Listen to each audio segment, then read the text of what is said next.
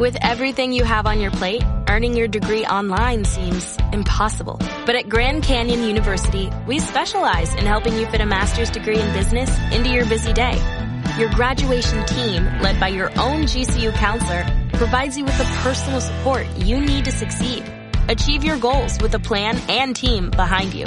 Find your purpose at Grand Canyon University. Visit gcu.edu. Alt News. Cada día en las emisoras disidentes más escuchadas. Cadena Ibérica, Radio Horta Guinardó en Barcelona, Canal 5 Radio en Cataluña y Radio Universal en Galicia.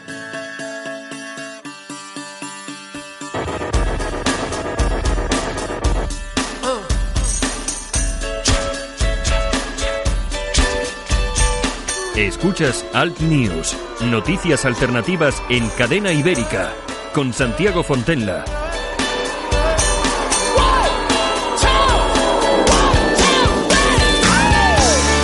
Buenos días, son las 7 de la mañana, hoy es 9 de abril del 19. Recuerda que pueden ser las 10 porque este programa tiene redifusión a esta hora. Saludos cordiales de Javier Muñoz en la técnica, este que os habla, Santiago Fontela. Esto es Al News en Cadena Ibérica, Radio Horta Guinardó, Canal 5 Radio, Radio Universal. Nos esperan 60 minutos de radio. Vamos a ir con la revista de prensa, con Yolanda Couceiro Morín. También vamos a ir con Hanan Serrouk y con Armando Robles. Vamos eh, a hablar sobre los menas, cuánto nos cuestan, cuántos hay, etcétera, etcétera, etcétera. Por supuesto que también con Armando Robles analizaremos un poco lo que es la actualidad política y luego iremos con nuestro compañero Pedro Ángel López para hablar de historia de la efemérides del día. Las temperaturas en La Coruña tendremos la máxima 15 grados, en Barcelona 18, Bilbao 18, en Castellón de la Plana 23, en San Sebastián 16, en Huelva 20, en Jaén vamos a tener 15 graditos, en León muy baja, 11 grados solamente, en Melilla 19, Málaga 22, eh, Murcia 22 también, 22 en Las Palmas de Gran Canaria, como siempre, 23 que es la máxima en Santa Cruz del, de Tenerife, también muy bajita en Segovia, van a tener solamente 10 graditos y en Zaragoza 19 grados. Las primeras ediciones de los principales periódicos, pues eh, Dicen así, en el país, Casado propone quitar poder a las autonomías y recentralizar el Estado. La Fiscalía se moviliza contra los alcaldes sin planes eh, antiincendios. Un juez investiga un fraude masivo en las elecciones de los Mossos. Las elecciones en Israel se vuelven un plebiscito a Netanyahu. El fondo de inversión Carlyle comprará hasta un 40% de CEPSA por 3.100 millones de euros. En el mundo, Albert Rivera no se puede moderar a Sánchez. Echarlo es una emergencia. Salvini se erige en líder de los grupos europeos de la UE. La crisis del 737 MAX obliga a Boeing a su mayor recorte desde el 11S. La Guardia Civil acusa al nuevo vicepresidente de Rubiales de desviar eh, fondos. Y tenemos eh, en el ABC, eh, Casado apuesta por la ideología y quitarse complejos. Presenta en Barcelona el programa electoral del PP para convencer a los votantes de que es la única alternativa a un gobierno de Sánchez sostenido por quienes tienen las manos manchadas de sangre. Y tenemos para acabar, la razón, el Partido Popular verdadero de Casado. Más ideología y perfil liberal. Imputado el exdirector de Información de Moncloa por el caso Villarejo. Sánchez dilapida la recuperación, menos PIB y más gasto. Otegui duda de que el PSOE impida un referéndum. Dijeron OTAN de entrada no. Lo dicho, vamos con ello, vamos a ir con nuestra compañera, con Yolanda Cociro Morín, vamos a ver qué dicen los digitales hoy, esas, eh, esos titulares, y luego pues nos adentramos ya en cositas también más interesantes y más de análisis. Vamos con ello, buenos días, gracias por escogernos, vamos allá. Alt News, cada día en las emisoras disidentes más escuchadas. Cadena Ibérica, Radio Horta Guinardó en Barcelona, Canal 5 Radio en Cataluña y Radio Universal en Galicia.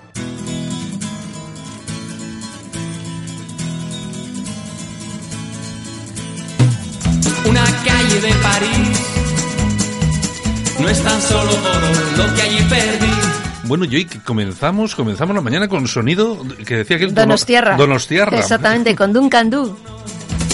Y ahora hay una habitación con un cuadro y un colchón. Una calle de París Bueno, ¿qué nos cuentas de estos chavalotes? Bueno, eh, Donostiarras ellos, al principio eran un, un trío, porque estaba Miquel Erenchun, Diego Basallo y Juan Viles, que luego, bueno, eh, duró poquito en, Ah, eso en- sí, en mira, el eso- grupo. ese, ese dato sí que no lo sabía yo. Pues sí, eran tres, eran tres, lo que pasa que ya te digo, muy poquito duró. Entonces, en el 85 tienen su primer contrato y de ahí con 100 gaviotas, bueno, volaron que no veas tú. Oye, es verdad, 100 gaviotas, 100 Ujú, gaviotas, 100 gaviotas. así es. La noche se llevó los cuadros, la cordura. Y otro dato que seguramente tampoco sabes es que en el 92, en la Expo de Sevilla, protagonizaron el concierto público mayor de la historia, 120.000 personas. ¿En Sevilla? En Sevilla. Con tu sonrisa y nunca acabé. Quedó en la habitación y nunca más se vio. Una calle de París me recuerda todo aquello que no. Bueno, pues luego se separaron ellos también, eh, Miquel y Diego, eh, siguieron sus caminos eh, por separado, tuvieron también muchos éxitos, eh, Sí, ambos verdad, dos, sí, eh, como. Miquel Erenchu y Diego Basallo, y se han ido uniendo a- para hacer diferentes cosas, y en el 2005 pues estuvieron juntos para recopilar su 20 aniversario. Oye, el que más éxito ha tenido yo creo que ha sido Mikel Erenchun, ¿no? Sí, lo que pasa es que Diego Basallo se dedica más a la producción para otros grupetes, pero en solitario ha tenido canciones muy buenas. Bueno, si tú lo dices. Sí, lo digo. En mi vieja habitación hay cortinas para que no entre el sol. No entre el sol. No entre el sol. No entre el sol.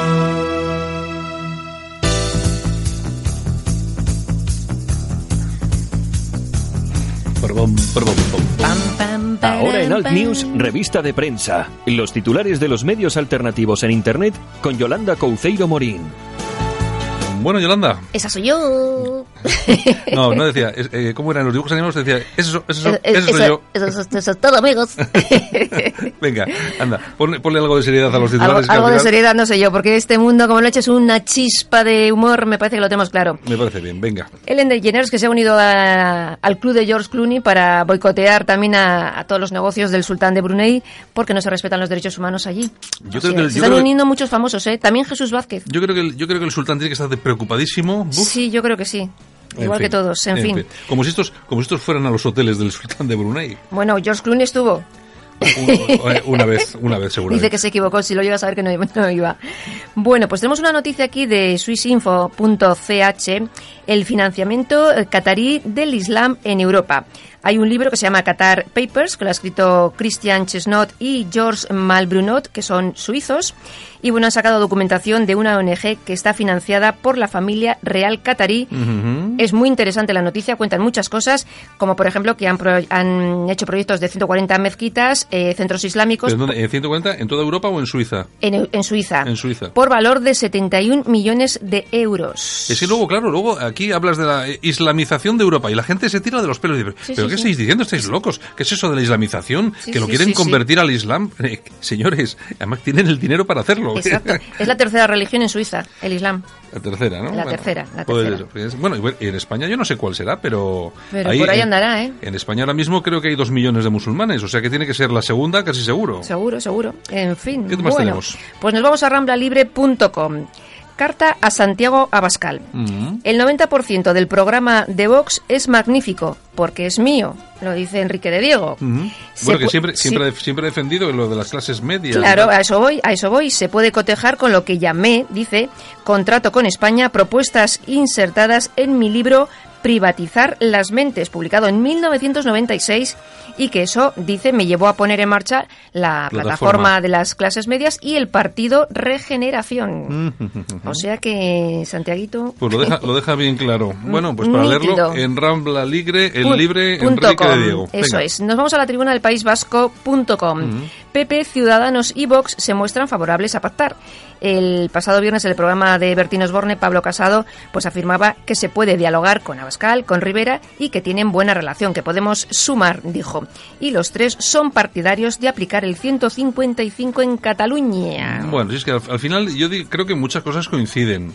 Eh, seguramente que sea Albert Rivera el un poco más así estiradete. Sí, que, yo no pero- sé, que yo no sé qué le ha pasado a este, está como estirado, ¿verdad? Oye, yo cuando lo conocí hace ya años, era un tío muy normal. no sé. Bueno, en fin, ¿qué más serán tenemos? los altos vuelos. ¿Qué más tenemos? Nos vamos a alertadigital.com. Una mujer pakistaní se niega a bailar delante de su marido y de sus amigos y publica las terribles consecuencias en un vídeo. Aparece con la, la cabeza rapada porque el marido la ató a una silla, eh, la rapó la cabeza, quemó su pelo, la dio golpes y bueno, un, un desastre. Ella acudió evidentemente a denunciarlo, no le hicieron mucho caso y el vídeo pues eh, lo subió a las redes. Detuvieron al marido, pero ¿qué pasa? Pues que el marido dijo que la mujer se afeitó la cabeza porque estaba drogada. Así, sin más. O sea, Esto es- las tortas y todo eso es- mm, se lo hizo ella misma, se pegó así. Como eh, la noticia esa de que un cuchillo Ah, que estaba un- manejando la mujer, ha muerto, el ha hombre muerto, muere. Ha muerto, ha muerto un, un carnicero porque se ha clavado el cuchillo con el que estaba trabajando su mujer. Exacto. Yo, no es para reírse. No es para reírse, pero, tiene guasa la cosa, ¿eh? Pero es que suena mal de Suena verdad. mal, la noticia suena muy mal. La suena o sea, la mujer estaba con el cuchillo y el marido se clava el cuchillo. Es una, una cosa bueno, rara, sí. bueno, bueno, bueno, Bueno, ¿qué más? Bueno, eh, nos vamos a periodistadigital.com. Eh, aquí nos muestran un vídeo donde un sociólogo catarí enseña la forma correcta de golpear a las esposas según el Islam. Hay que ver el vídeo. El colega se llama Abdalazib Al-Karraz. Que no es, no es nada raro, No es nada porque el, el propio Corán dice que en una de las, una de las, Las suras. de las numerosas suras que hay de, que llaman a la violencia, Que un marido puede pegar a la mujer. pues, en algunas dice que un marido puede pegar a la mujer. Eh, pero bueno, que hay muchas suras que llaman la violencia, e incluso hay algunas que llaman directamente al asesinato de infieles. Los Exacto. infieles, ¿quiénes son? Todos los que no sean musulmanes. Todos los que no sean, sobre todo judíos y cristianos. Exactamente. Bueno, pues el vídeo es interesante porque además eh, eh, practica con un chico y le dice cosas así, no te dije que no salías de casas, ¿cuántas veces te lo tengo que advertir? ¡Plas! o sea... es increíble. No, no, pero, pero no, pero no luego- es para reírse, ¿eh? Vuel- No es para vuel- reírse. vuelvo a repetir. Luego la gente se echa de los pelos cuando Claro. decimos que es que la islamización, que es que las mujeres no tienen derechos. El tal. choque de civilizaciones, que Bueno. diría Huntington. Bueno, bueno, bueno. En fin. Venga. Bueno, pues nos vamos a ir a las toñejas. Oye, pues muy bien. Venga, vamos a ir Pues- con una estrellita. ¿Para quién? Vale, para ETV. ya sé por qué. Ya sé por qué. Pues porque la televisión pública vasca, que la pagamos todo, parece de los bildutarras y no hace más que hablar del, del facherío, de los fascistas y, y me incluyen a mí. ¿Qué te Bueno, parece? Bueno, pero eh, a mí es una cosa que no sé, tampoco me preocuparía A mí tampoco. eh, demasiado. eh, De. Tampoco le daría más importancia a la que tiene. No, porque en realidad, ¿quién ve TV? Pues cuatro. bueno, aparte de eso. cuatro, Pero- porque cada vez la ven menos gente. Pero de todas formas, tú fíjate, estamos a, a- a unos pocos días ya de las elecciones y entonces, bueno, se nota. que- vamos a ver, tú ten en cuenta que en el programa que emitieron Es- ayer... esto que conste va por un programa que emitieron ayer, ayer, ayer, antes de ayer, Antes el domingo, ayer, el mm, domingo. sí. Mm. Pues, eh, pero vamos a ver, el, eh, ellos eh, lógicamente hablan de la de la extrema derecha Mm. y entonces meten a todo el mundo eh, ahí, meten a Vox, meten Ah. al PP, porque es que eh, eh, metieron al PP Mm. y a Vox en el mismo tal, hablando de la extrema derecha. A ti te metieron ahí de refilón También, sí. Mm. diciendo que te habías presentado en Portugalete y que estabas en el PP. y no sé qué. Bueno, es que una- unas cosas raras y Bueno, también salió nuestro amigo Raúl Zorrilla, que estuvo muy bien. Ah, sí, es verdad, el director de la De la tribuna, tribuna del País Vasco. Del País Vasco. Y bueno, bueno, pues, es que es lo de siempre. Es que cada cierto tiempo eh, sale, o bueno, ahora ya no, porque Es que Interview si no, existe. Si no, ¿qué haría la televisión pública vasca? Claro, Es es que antes salía cada cierto tiempo un reportaje en Interview, otro reportaje en El País, un reportaje en ETV, entonces en TV3, pues cada vez va saliendo uno Claro, y siempre tienen que hablar de lo y luego hablan, claro, hablan de las personas. Es que este, es que este era de, de- era de la falange, ya hace cuántos años, 18 años, y tienes que venir a contarlo No, pero precisamente sí, ahora. es que en ETV se ponen a repetir todos los programas que han hecho del facherío, el fascismo, son todos iguales. Son todos y salen iguales. siempre los mismos, porque no tienen otra cosa. Es Ay, horrible. señor. Bueno, bueno. En fin, pues para ellos. Lo Los aplausos. ¿Para quién vamos a tener unos buenos aplausitos? Pues para Garbiñe Muguruza. Ah, muy bien. Que estas, estos son, este, lo de Garbiñe Muguruza es mucho más serio que lo de TV. Exactamente. Sigue cosechando éxitos y ahora ha sido en Monterrey, que ha ganado. Bueno, pues me parece muy, muy estupendamente. Hoy, hoy sigue, ¿eh? Yo no Sí, sé, sí, ¿en qué sí, puesto sí. está? Del, no sé. Pues no sé en el ranking en qué puesto está, pero... no, primera no está, primera no está. Primera no está, ¿eh? Primera no está. Primera no está, no, no, no. Bueno, Yolanda, hasta mañana. Bueno, pues un besito y os dejo aquí con Duncan Du, con Santiago, con Armando Robles y con toda la peña. Venga, hasta luego. Adiós. Solo para los valientes que quieren un medio de comunicación alejado de lo políticamente correcto y de la realidad cocinada por los grandes medios de comunicación. Alt News. Somos diferentes. Somos alternativos. Con Santiago Fontenla. Alt News. Cada día en las emisoras disidentes más escuchadas. Cadena Ibérica. Radio Horta Guinardó en Barcelona. Canal 5 Radio en Cataluña y Radio Universal en Galicia. En Alt News, La Ratonera, un espacio de análisis de la actualidad con Armando Robles y Santiago Fontenga. Críticos, ácidos, alternativos, otra lectura políticamente incorrecta de lo que sucede en España, Europa y el mundo, y no nos cuentan. Y como cada mañana nos vamos hasta Málaga y está nuestro amigo y compañero Armando Robles, director de alertadigital.com. Armando, buenos días. Buenos días, Santiago, ¿qué tal? Pues estupendamente, ¿y tú? Mira, sí, mira, si me permite, quería anunciar algo a los oyentes y a ti también, Santiago. Claro, y claro, Ana, por claro, supuesto. claro. Y es que el martes próximo, 16 de abril, y en el Salón de Actos de la Facultad de Medicina de Málaga, voy a dar una conferencia, hombre, esto es uno de los hobbies que tengo que nunca lo he hecho público, voy a dar una conferencia de física cuántica bajo el título Las escisiones del uranio trabajando con isótopos transparentes en las tres fases cicloicas del uranio. Agradeceré muchísimo la asistencia de todos los oyentes que puedan ir. Tengo que confesar que física cuántica, Santiago, no tengo ni pajorera idea, pero es que ayer eh, escuché a Pedro Sánchez hablar de valores, de compromiso, de honradez, de patria, oye, que me he venido arriba, Santiago. Ay, la leche. Pobre, Pedro Sánchez. Oye, a la, oye, a la, a, la, a la conferencia tengo que asistir yo, ¿eh? A ver qué tal se te da. Bueno, bueno. Espero si Ana tiene la oportunidad que también acuda. No creo. Ana no, ya, ya- ya no, no creo que vaya a las conferencias de, de física cuántica. Hanan, buenos días. Hola, buenos días. Nada, bueno, pues estamos aquí con Hanan Serrou, que es, eh, como bueno, es, ya es una usual de, de nuestro programa. Siempre tratamos con ellas temas sobre, pues bueno, relacionados con el Islam en España y tal. Hoy vamos a tratar un tema muy interesante. Ella es coordinadora de estudios islámicos del, del GES y hoy vamos a hablar de un tema interesante que es el tema de los MENAS, los menores extranjeros no acompañados, que son, eh, Hanan, eh, muchas veces son menores y otras veces no. Hay algunas veces hay algunos problemas incluso de identificación. Lo que sí es cierto es que tenemos eh, un gravísimo problema con esta cuestión, ¿no?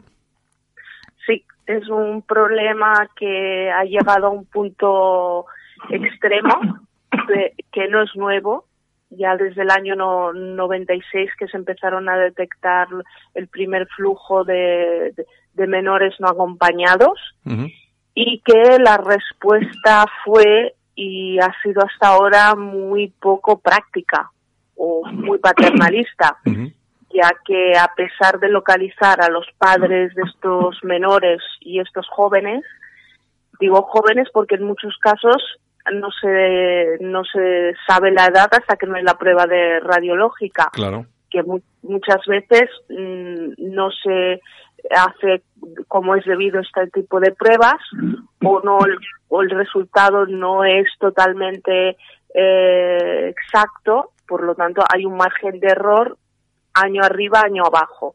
Por, eh, esto lleva a que mm, chicos que no son menores de edad se trata como menores, eh, chicos que son menores de edad pueden dar pie a una confusión, se les trata de mayores, pero que al final eh, la respuesta es eh, muy paternalista, en el sentido que da poca solución, ya que deberían retornar con sus padres y al, y al país de origen, que es donde saben desarrollarse, donde tienen perspectivas reales y, lo más importante, seguras. Ya. Eh, ¿Se sabe más o menos, porque me imagino que la cifra será compleja, pero más o menos cuántos menas hay en España ahora mismo? ¿Cuántos menores e inmigrantes no acompañados?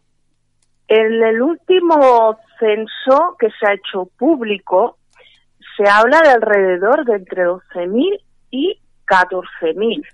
Es una cifra hablando, claro, abrumadora.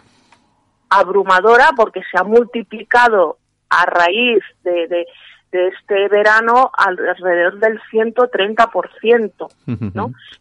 Eh, La cuestión es que debido a la tipología de, y las circunstancias de estos jóvenes que circulan por el territorio español y europeo, muchas veces un joven que está registrado en Madrid también puede estar eh, registrado en Pamplona, Barcelona o, o Sevilla. Bueno, la cuestión es la siguiente. Vamos a ver, estamos hablando de 14.000 menas, efectivamente, que es el último, que, el último dato que se daba, que era aproximadamente de 14.000 menas, y lo que cuestan cada menas. Hay unas declaraciones de Emilio Calatayud, que es un juez de menores de Granada que me gustaría que nuestros oyentes eh, pudieran escuchar y que vamos a, a poner ahora mismo. Son los migrantes infantiles menores de edad que están teniendo muchos problemas para que se queden en, en España o los manden otra vez a su país. No, los menores, los menores inmigrantes no acompañados, España y Europa, eh, asumimos el, la custodia de esos menores hasta que alcanza la mayoría de edad. Sí, pero está estudiando... No, lo que pasa, lo que sí es verdad es que ya no se puede más. Y aparte hay que determinar la identificación de los menores. Hay que ver si son verdaderamente menores de edad. Y si son menores, tenerlos hasta los 18 años. Pero nosotros tenemos menores localizados a sus padres, pero los tratados internacionales entienden que está mejor en España en un centro de protección que con sus padres. Yo lo que digo, lo mismo se revisa el Tratado de la Pesca, ¿por qué no revisamos esas cosas?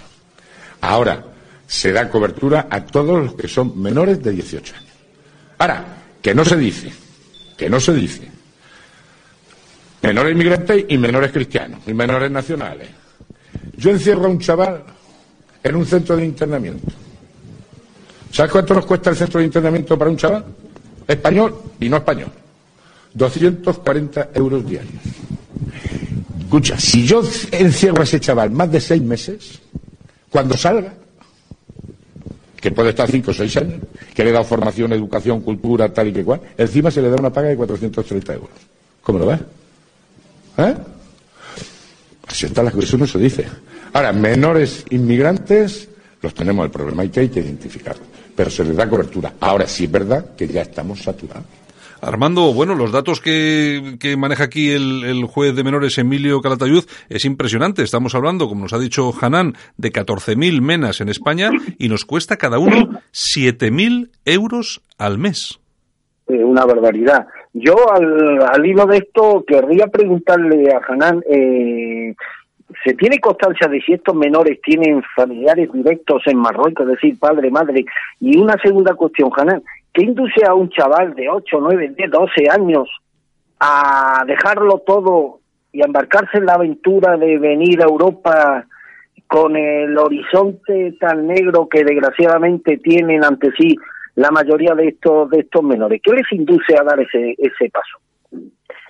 Mira, eh, todos estos menores y no menores se les localiza los padres. El 98% de los casos se, se, les localiza a los padres, los tutores, que les documentan, les envían el certificado de nacimiento, el pasaporte, para ¿Sí? que se les tramite la tarjeta de residencia. ¿vale? Eh, en ese momento, lo que se debería hacer es retornarlos a su familia o a su país que se haga cargo de ellos, de una manera segura, acompañada, pero la opción es el retorno. ¿Qué es lo que les hace venir? Pues dos cuestiones ahora. En un principio eran de familias que veían una oportunidad de, de poder de hacer el proyecto migratorio y esa Europa idílica y, los lanzaban como una medida de explotación de, de, de un menor. Otros es mm, realmente pura aventura, ya que la, la ruta se ha, se ha abierto y, la juventud sin perspectiva pues eh, va atentando a ver hasta dónde llega. Y por otro lado, y lo más grave, es que se ha eh, hecho llegar y se ha normalizado el discurso de que si un menor o alguien que se haga se hace pasar por menor llega a nuestro país, este se va a saltar la ley de inmigración, se le va a acoger, se le va a tutelar, se le va a dar una serie de, de posibilidades que de otra forma no las tendría. Es muy importante recalcar el hecho de que no es lo mismo un menor desamparado que un menor no acompañado. Un menor no acompañado tiene una familia que le espera, tiene a dónde volver. Un menor desamparado es un menor con unas circunstancias difíciles, dramáticas, con unas secuelas terribles, que ha agravado el hecho de que no tiene dónde volver, ¿no? eh, ahí radica para mí la principal cuestión, no tanto es la nacionalidad o la procedencia, ¿no? Y por otro lado, el coste que esto, este, estos centros, esta problemática está generando, que es altísimo, va en detrimento a la calidad de atención a, a, la infancia, los centros de protección, de protección de menores que tenemos en nuestro país.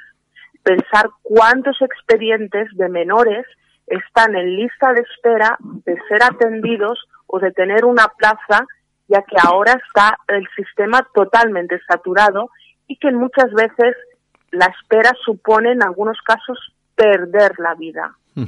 Bueno, eh, Hanan, eh, los datos, porque los tenía yo por aquí, el, dato exacto al finalizar justo 2018, hay que tener en cuenta que llevamos ya casi cuatro meses del 19, pero en el cierre del, del 18 eran 12.500 menores eh, extranjeros no acompañados. A mí me ha llamado mucho la atención los datos, lo está diciendo un, un juez de menores, lógicamente sabe de, de, lo que está hablando, y lógicamente estos son los datos oficiales. Es que estamos hablando, eh, Armando, de una cantidad de millones vamos, que es absolutamente desorbitada. Sí, sí, es, pero sobre todo mm, es que mm, no entiendo que en este en este caso, pues claro, si hablamos de inmigrantes ilegales, los inmigrantes ilegales, la mayoría son hombres y mujeres hechas y derechas que pueden incluso hacerse cargo de su, son responsables a la hora de decidir el destino que han escogido. Pero aquí estoy seguro, Anán, que tiene que existir algún tipo de connivencia entre los padres, muchos de los padres de estos menores, con el paso tan difícil y tan definitivo que esto, que esto dan. Eh, a mí lo que me extraña es que, hablando de, en una sociedad como la nuestra, tan sensible a las cuestiones que afectan a los menores y demás, que haya esta insensibilidad por parte de las administraciones, tanto de Marruecos como de España, y que no exista algún acuerdo que impida que estos menores se embarquen en una, se arreglen a una aventura que además del coste económico absolutamente inasumible o inadmisible que tiene para las arcas españoles, españolas, está suponiendo, y no podemos ocultar la realidad, ¿no? está suponiendo un claro problema para la seguridad ciudadana en muchas localidades españolas. ¿Por qué no existe? ¿Qué interés existe en que no haya un acuerdo por parte de España y Marruecos para impedir las arribadas de estos menores a territorio europeo? Yo, yo creo que el, el acuerdo eh, es posible, eh, es, posiblemente no se hace público, pero está ahí una, en, encima de la mesa una propuesta. Ahora bien, hay bastantes intereses detrás. No, nada es casual.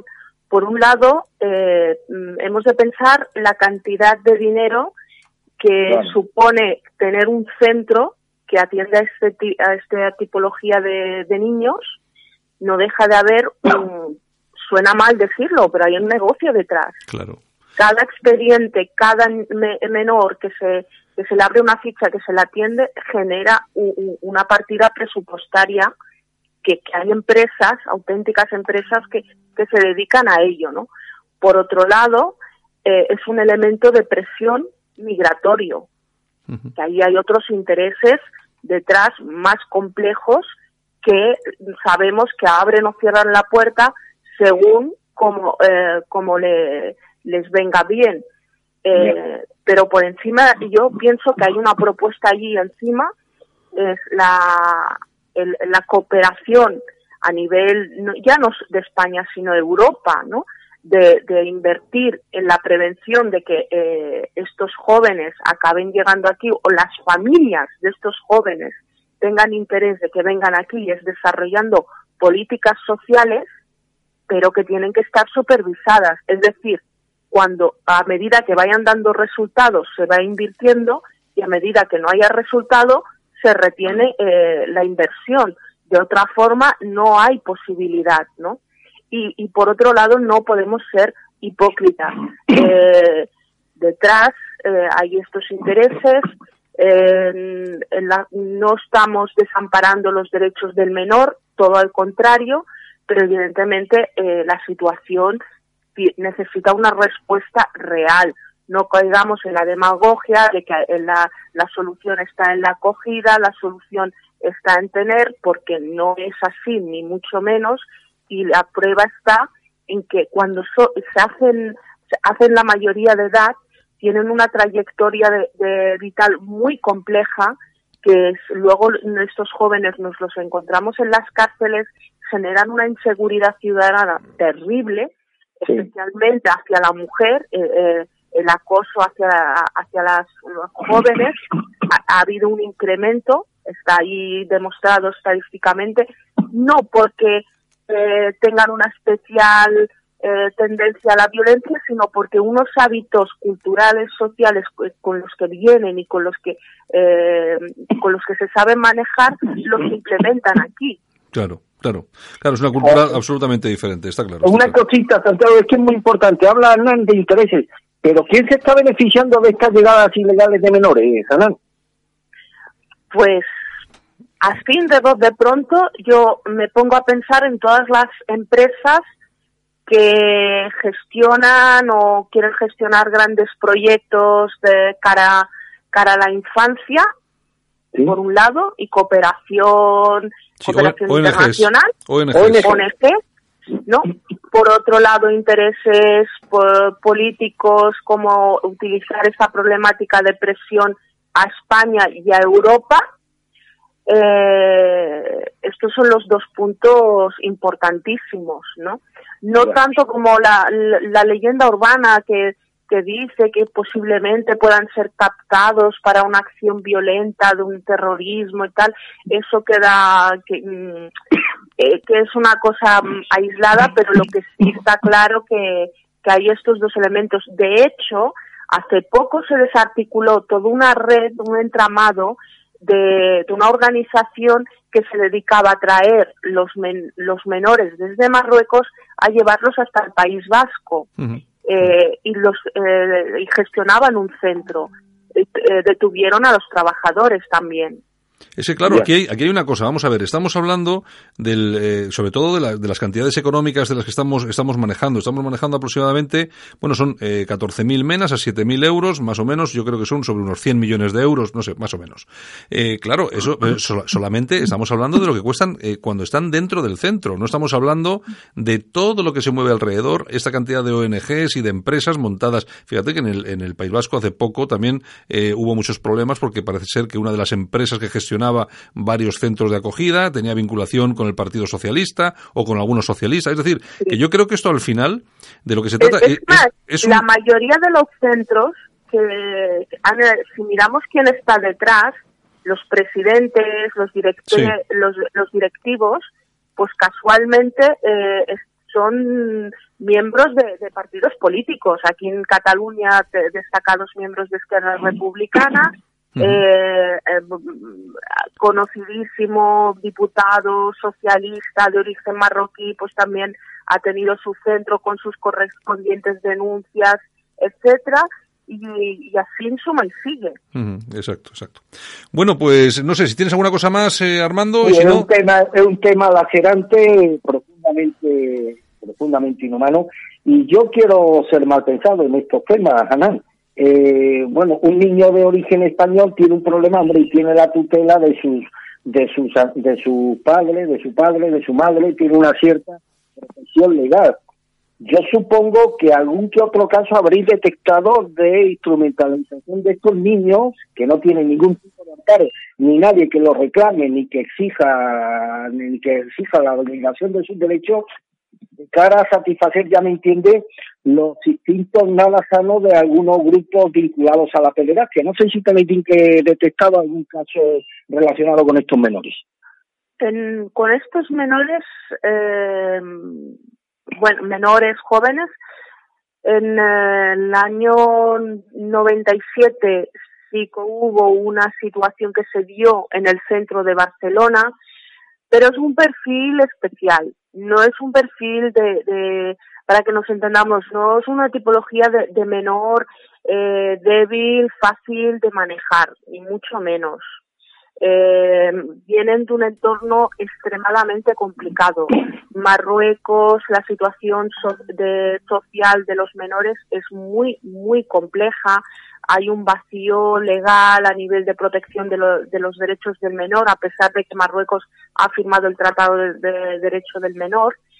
y es no diría yo que es un perfil tan victimista, pero sí que es un perfil que acaba siendo el típico de, delincuente común, espabilado, que a través de los recovecos del sistema va super, sobreviviendo hasta pues hasta normalizar como forma de vida.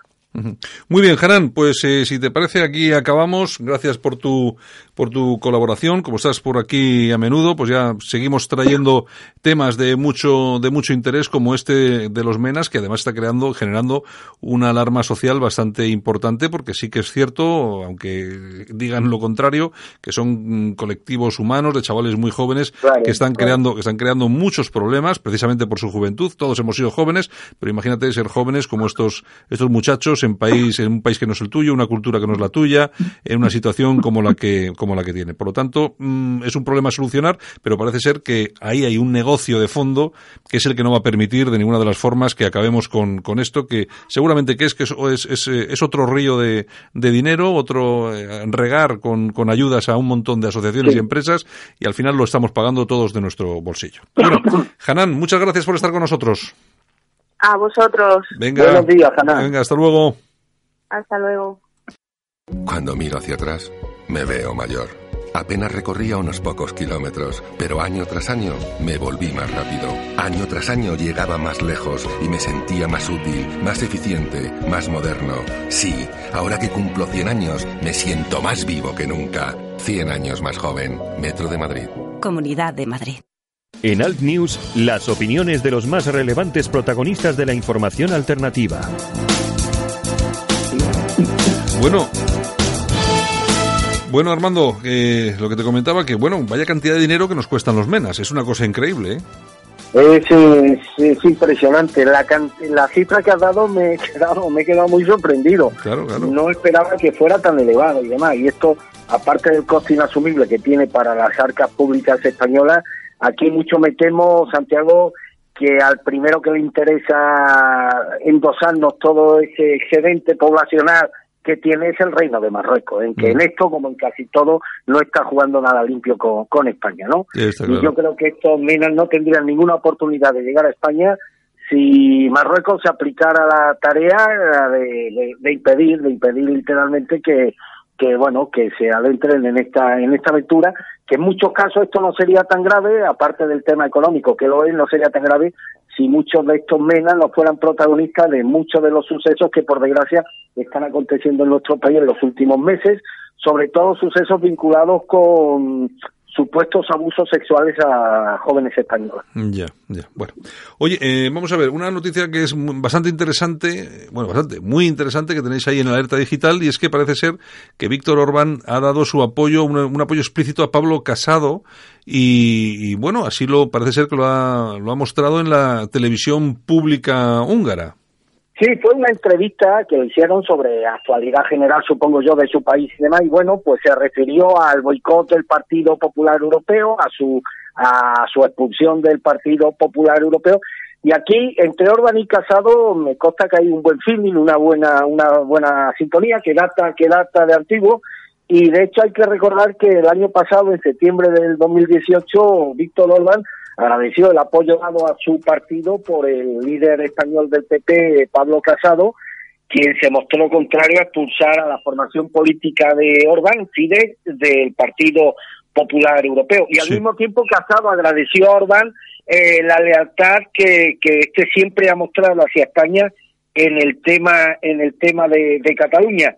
Eh, de hecho, dijo Casado que cuando España ha solicitado apoyo a la hora de encarar el proceso independentista, pues ahí el líder húngaro siempre ha estado siempre ha estado con España. Hay que recordar que el pasado 12 de septiembre el Pleno del Parlamento Europeo recomendó aplicar el artículo 7 de los tratados europeos y sancionar a Hungría al considerar que existe un riesgo de violación del Estado de Derecho. Y ahí, pues uno, la actitud gallarda y digna, a mi entender, de tres eurodiputados del Partido Popular Español que votaron en contra de esa decisión, mientras que el resto de la delegación popular se abstuvo, no participó en, la, en la votación. De hecho, Casado dijo textualmente que desde la dirección del, del PP no se dieron órdenes a sus parlamentarios al tiempo que mostró su oposición a que el Partido Popular de Europeo expulsase de su fila a la, formación de, de Orbán. Esto lo ha agradecido el líder húngaro en una entrevista en la televisión nacional de su país. Yo supongo que él tendrá, cifrará parte de sus expectativas políticas y estrategias en la ampliación de ese grupo de vicegrado y dado que existe una sintonía, una sintonía política e ideológica entre los dos líderes, pues él alberga algún tipo de esperanza en que la posible llegada de Pablo Casado a la presidencia del gobierno permita a España plantearse por primera vez su incorporación a este grupo, pues supongo yo que para dar para dar batalla a la Unión a la Unión Europea, con lo cual la, la oposición que ahora mismo encabeza Orbán junto al líder de Polonia, de Chequia y demás, pues se fortalecería de una manera significativa con la incorporación de España a este, a este grupo de vicegrado. Bueno, el que sí había... Cosa que por otra parte veo difícil. ¿eh? Sí, sí, sí, claro, eso está claro. Pero el que sí, el que sí había mostrado cercanía ideológica con, con Orbán era Abascal. Eso sí que lo había ya dicho públicamente. Sí, pero estos líderes europeos, bueno, de pronto emerge una formación política. Pues sí, se pueden sentir más o menos pues eh, optimistas o inclinados a, a sentir, a apoyarlas y demás, pero claro, yo supongo que habrá pedido referencias también de quiénes son los líderes de esta formación política de Vox y demás, lo que decían ayer y lo que dicen hoy, su actitud ante determinada, determinados organismos supranacionales que están en el punto de, o que han puesto a Orbán en el punto de mira, como la reciente reunión que han mantenido en Londres el número 3 de Vox con representantes de las principales entidades financieras europeas para tranquilizarlos en el sentido de que vos no se va a desviar un ápice de la hoja de ruta trazada por estas entidades que son las mismas que tienen puesta Hungría en, la, en el punto de mira.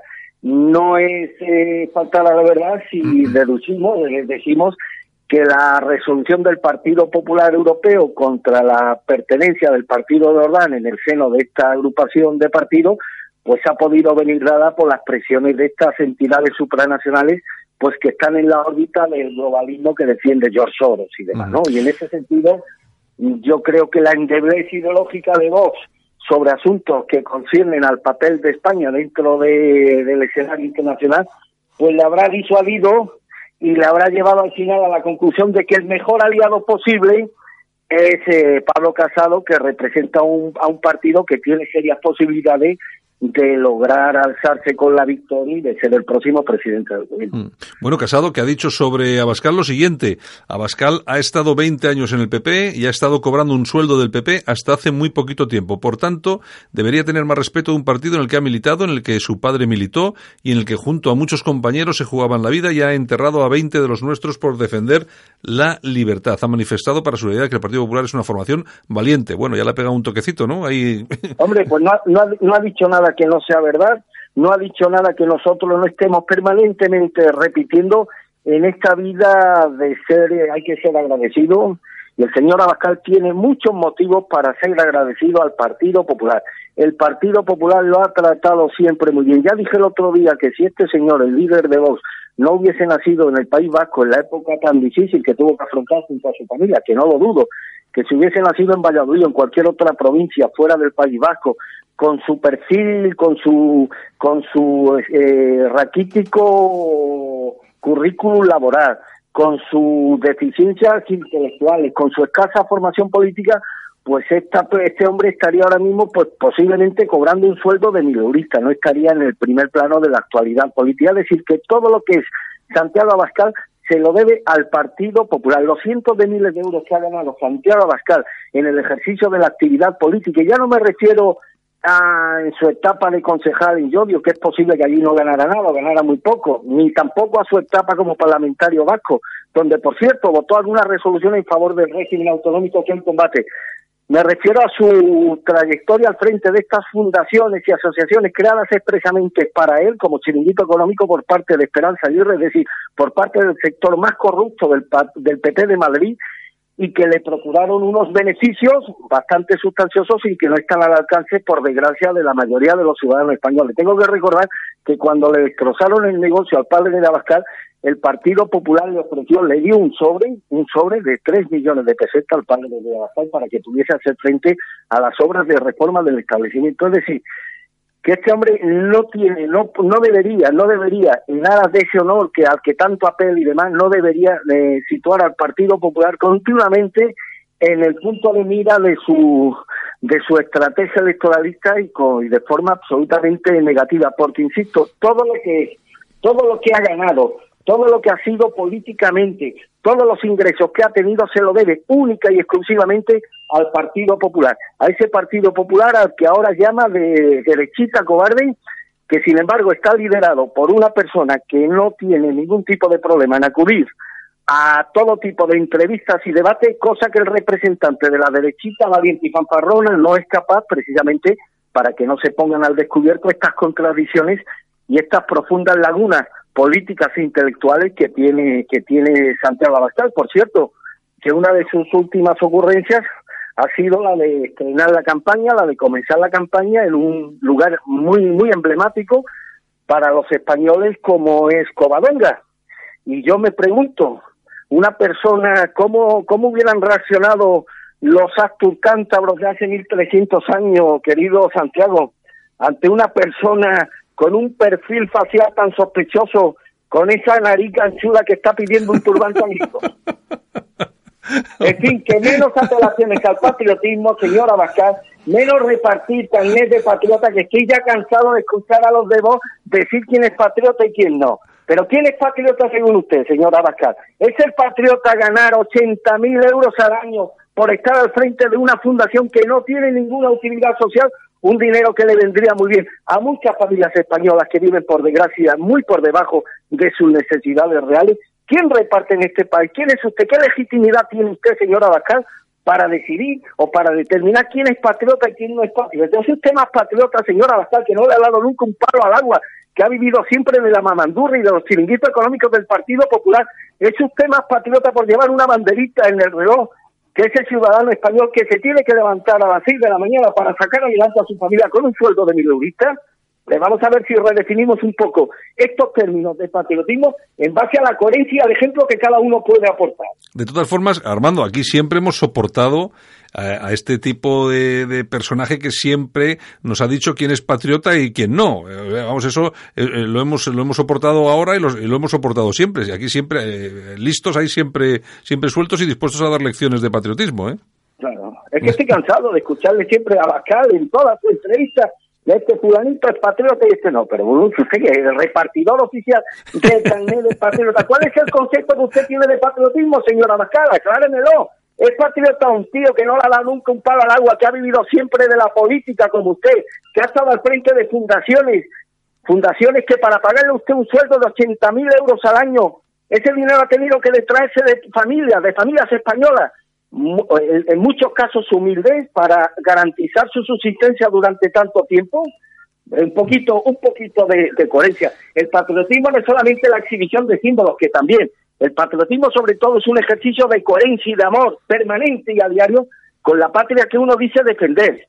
No puede uno no dice uno no defiende a su a su patria como tanto proclama el líder el líder de voz habiendo protagonizado tantos ejemplos que en materia de moral colisionan, al menos para mí, con ese ejemplo que debería dar un patriota, que es no utilizar el dinero de sus compatriotas para garantizarse su medio, su subsistencia de vida diaria, como él ha estado haciendo por espacio de muchos años. Dinero procedente de los ciudadanos españoles, dinero que le ha garantizado el Partido Popular, el partido al que ahora, al que ahora critica. No ha habido nada bueno de ese Partido Popular que a usted le ha permitido, señora Gapascal, por espacio de más de 20 años, que vivir muy cómodamente y muy opíparamente sin necesidad de darle un palo al agua. Y perdona la dureza, pero es que eh, cuando continuamente te están asaltando con conceptos que colisionan con el concepto que yo tengo respecto a lo que es el patriotismo. A mí nadie me va a dar ejemplo de patriotismo, señora Abascal. Nadie me va a dar ejemplo de patriotismo.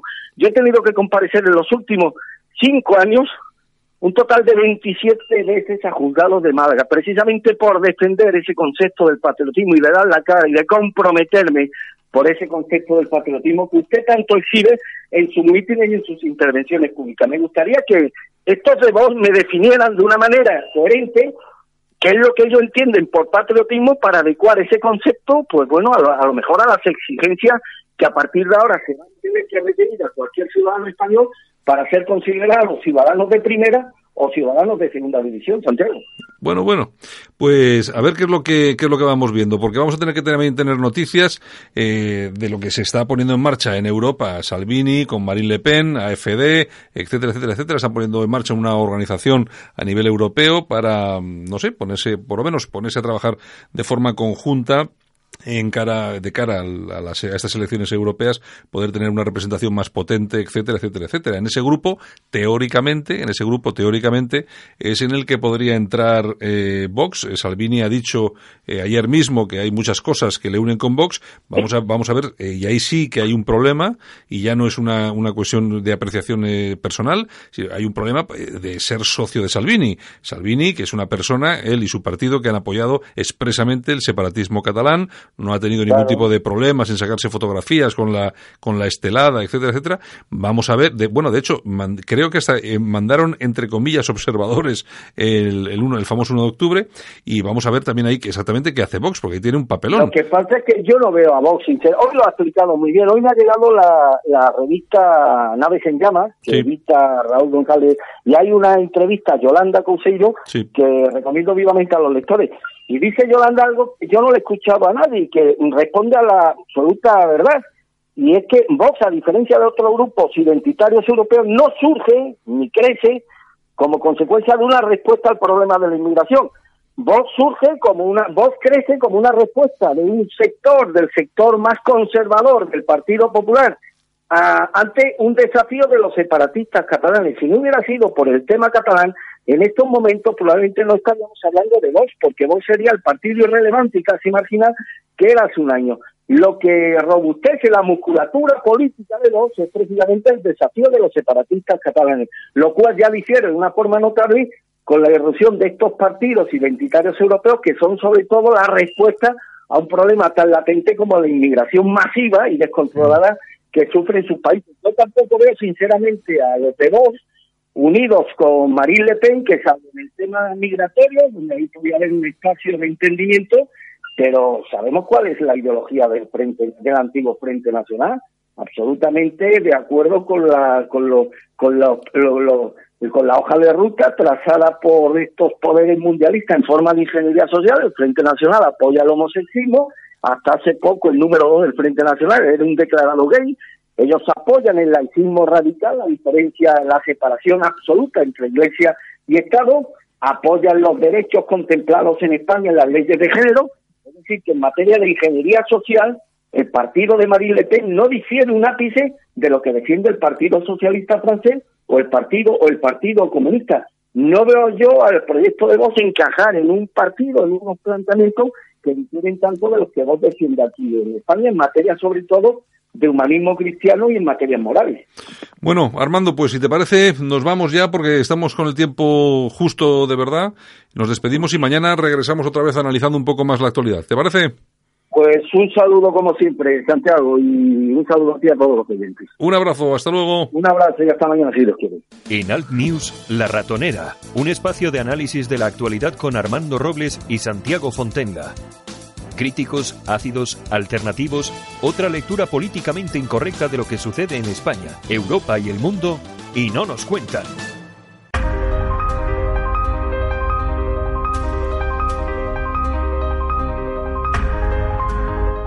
Pedro Ángel López nos trae las efemérides del día. Es tiempo de repasar la historia de España en Alt News. Don Pedro Ángel López, buenos días, bienvenido. Muy buenos días, eh, feliz martes. La verdad que estamos a media semana. Bueno, mira, no, es que soy muy optimista. Martes ya casi. Sí. Eso de decir martes media semana es un poco demasiado. Joder, ¿y qué quiere que, que, que, piense? Que quedan tres días. ¿no? Pero, bueno, bueno. No. ¿Qué tenemos por ahí? Bueno, pues eh, 9 de abril. 9 de abril es eh, la fecha en que fallece eh, Alejandro Malaspina. Alejandro Malaspina, eh, yo creo que los que sean más talluditos seguro que recuerdan una serie que yo recomiendo mucho que el que tenga tiempo se la pueda ver en, en YouTube, por lo menos serie que había, pues si no recuerdo mal, creo que era 1989 cuando eh, en Televisión Española, cuando entonces todavía en Televisión Española se dedicaban a trabajar y a hacer programas de educación, de formación, de lo que se hacía formar e informar, bueno, informar menos, pero formar por lo menos sí, eh, bueno, pues la expedición Malaspina, que me enrollo. Expedición Malaspina, eh, expedición que se hace en 1789 hasta 1794. Tú sabes que hemos hablado hace ya unos días sobre la expedición de Balmis. También tenemos que hablar otro día sobre la expedición eh, de la América Meridional, eh, que, que, hizo Jorge Juan eh, y Antonio Ulloa. Esas tres expediciones, hablamos siglo XVII-XVIII, son las tres mayores expediciones navales que se hacen en el mundo, y las hacen lógicamente los españoles. Eh, hablamos de una expedición que lo que trata es de em, lo, que se, piensa entonces es tenemos una gran extensión de, de, tierras, nuestro imperio es muy grande, pero la verdad que es poco conocido. Entonces esta expedición se trata pues de avanzar en cuanto al conocimiento de cómo son todas eh, los pueblos de la del Imperio Español. Por supuesto, es una es una, una expedición que también estudia, pues mira, hace atlas hidrográficos, hace eh, eh, mapas, estudios sociales. Es la pera. Es una expedición que para poder hacerla, para poder llevarla a cabo, se gasta Carlos III un pastizal. De hecho, la expedición se hace con dos corbetas y son corbetas nuevas construidas a propósito para la expedición. Fíjate de lo que te estoy hablando. ¿eh? Todo el barco, todos los barcos, los dos barcos, están dotados de la mayor tecnología hasta el momento. Fíjate, las, las, corbetas eran hechas de madera, obviamente, pero con recubrimiento de cobre para hacerlas más resistentes. La, la, la expedición es la pera limonera. Eh, Alejandro Malaspina debe ser la hostia, porque para convencer al rey de hacer esa expedición y que encima la pague, debía ser mm, alucinante. Muy, comercial, muy, muy, influyente, vamos. Muy influyente. Lo que pasa que Malaspina no, usó, no usó su apellido y no le dio Malaspina, que en España siempre hay algún hijo de Satanás, lo ha habido, lo hay ahora, lo ha habido hace 100 años, 200 y más, y le tocó bregar con Manuel Godoy. Cuando viene Malaspina, desde luego se le dan todos los honores, se le dota de dinero, de cargos, pero Manuel Godoy que tú sabes que era noviete, eh, bueno, era el que mandaba en España, junto con María Luisa de Parma, la reina consorte de Carlos IV. Desde luego, ya sabes, creo que también lo hemos comentado en alguna ocasión, eh, los, los que tenemos ahora, los Borbones actuales, no son Borbones originales. Carlos IV es el último Borbón. Eh, María Luisa de Parma, todos los hijos que tiene, no son de Carlos de, Carlos IV, son cada, eh, como, como el chiste, vas de tu padre, tu padre, tu padre. Eh, cada uno es de un padre. De una madre sí, pero de otro padre. Esto no lo cuento yo, esto lo cuenta un, en confesión María Luisa de Parma a, a, a Sor Patrocinio. Ninguno de mis hijos es de Carlos IV. La, la, dinastía Borbón se ha extinguido en España. Esto es así, el que se moleste, lo siento. que lea libros, pero es así. Entonces, lo que te decía, al final, bueno, el caso es del pobre Alejandro Maraspina, lo meten en prisión, el amigo Manuel Godoy le prepara una encerrona, lo meten en prisión, al final, bueno, al final pasa como, como también ahora, que te meten en prisión 20 años, luego estás tres, el caso es que indultan al pobre Alejandro Maraspina, le cambian esa prisión por un lárgate de aquí, lo mandan a Italia y allí fallece un 9 de abril de 1809. Al final, esta expedición Maraspina es lo que siempre pasa, o lo que muchas veces pasa en España, que es que el gran español porque el gran español no tiene por qué haber nacido aquí. Que nos quede claro. El gran español, al final, eh, pues es pagado como no se merece. Ya. En fin, es parte de la, parte de la historia de España. Eh, y lo que queda. Y lo que queda. Y lo que nos queda, lo que nos queda por sufrir. Bueno, don Pedro, venga, una, muchas gracias. Hasta mañana, un abrazo fuerte. Hasta luego. Adiós.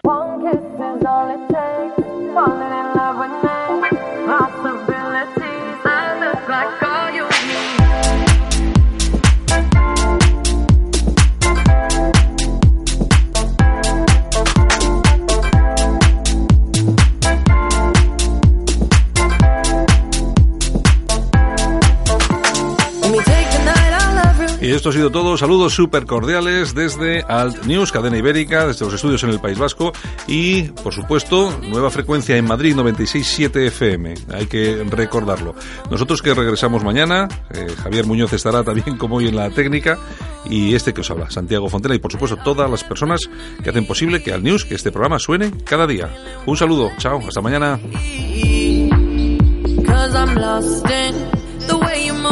love